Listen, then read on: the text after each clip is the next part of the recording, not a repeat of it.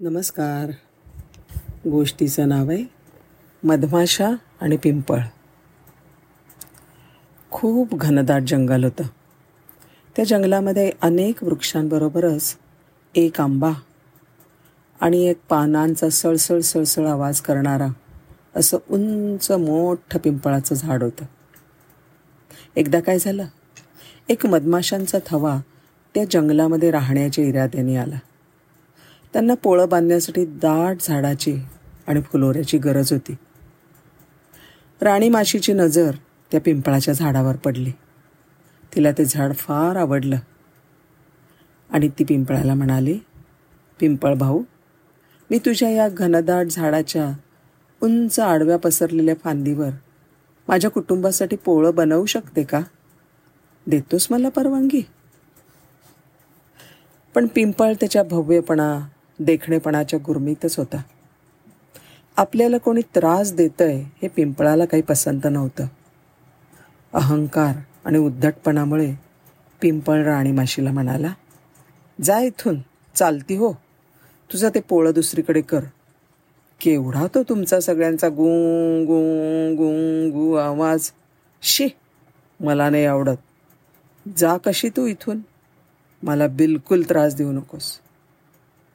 पिंपळाचं असलं बोलणं ऐकून शेजारी उभा असलेलं आंब्याचं झाड त्याला म्हणाला पिंपळ भाऊ बनवू दे ना त्यांना पोळं.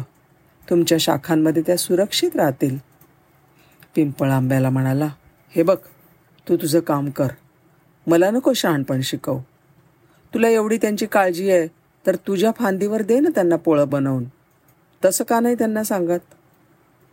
आता आंब्याचं झाड राणी माशीला म्हणालं मधमाशांची राणी तुला हवं असेल तर तू माझ्या फांदीवर तुझं पोळं जरूर करू शकतेस. त्यावेळी राणी मधमाशीने आंब्याच्या झाडाला धन्यवाद म्हटलं.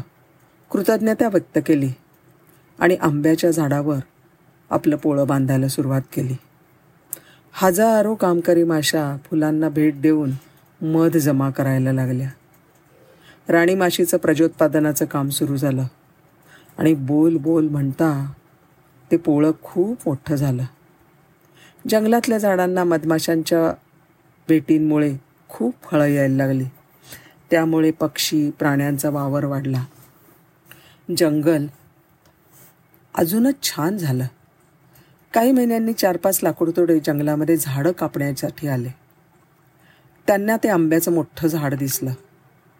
हे झाड तोडून भरपूर लाकडं मिळतील असा विचार करून त्यांनी त्या झाडाकडे मोर्चा वळवला.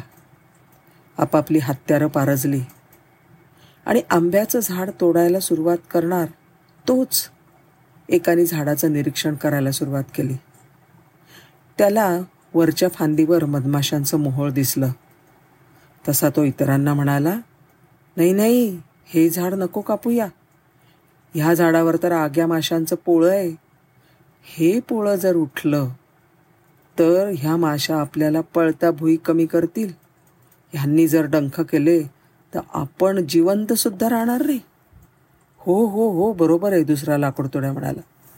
पण आपण असं करूया का? हे पिंपळाचं झाडसुद्धा छानच आहे. काहीच तर नाही त्याच्यावरती. एकटाच नुसता सळसळत उभा आहे.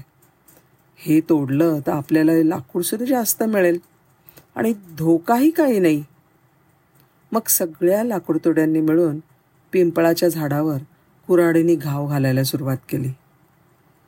त्याबरोबर पिंपळाचं झाड वेदनेने जोर जोरामध्ये ओरडायला लागलं. वाचवा वाचवा असा टाहो त्यांनी फोडला. जवळच असलेल्या आंब्याच्या झाडाला पिंपळाच्या ओरडण्याचा आवाज आला. पाहिलं तर काही लाकूडतोडे मिळून ते पिंपळ तोडत होते. हे आंब्याने पाहिलं मात्र आणि त्यांनी मधमाशांच्या राणीला हाक मारला आणि म्हणालं ताई आपण पिंपळाच्या झाडाचे प्राण वाचवले पाहिजेत ग. कशाला? राणीमाशी म्हणाली. तसं नाही ग. जा ना तुम्ही सगळ्याजणी. वाचवा त्याचे प्राण. आंब्याच्या विनंतीवरून मधमाशांनी लाकूडतोड्यावर हल्ला केला आणि ते आपला जीव वाचवण्यासाठी जंगलातून पळून गेले. पिंपळाच्या झाडाने मधमाशांचे आभार मानले आणि आपल्या पूर्वीच्या उद्धट वर्तनाबद्दल माफी मागितली. त्यावर मधमाशा म्हणाल्या आमचे आभार नका मानू भाऊ. या आंब्याच्या झाडाचे आभार मान. त्याने तुझा जीव वाचवलाय. त्यांनीच आम्हाला सांगितलं की कोणी आपल्याशी वाईट वागलं तरी ह्याचा अर्थ असा नाही की आपणही त्याच्याशी वाईटच वागलं पाहिजे. आता पिंपळाला आपल्या कृत्याचा फारच पश्चाताप झाला.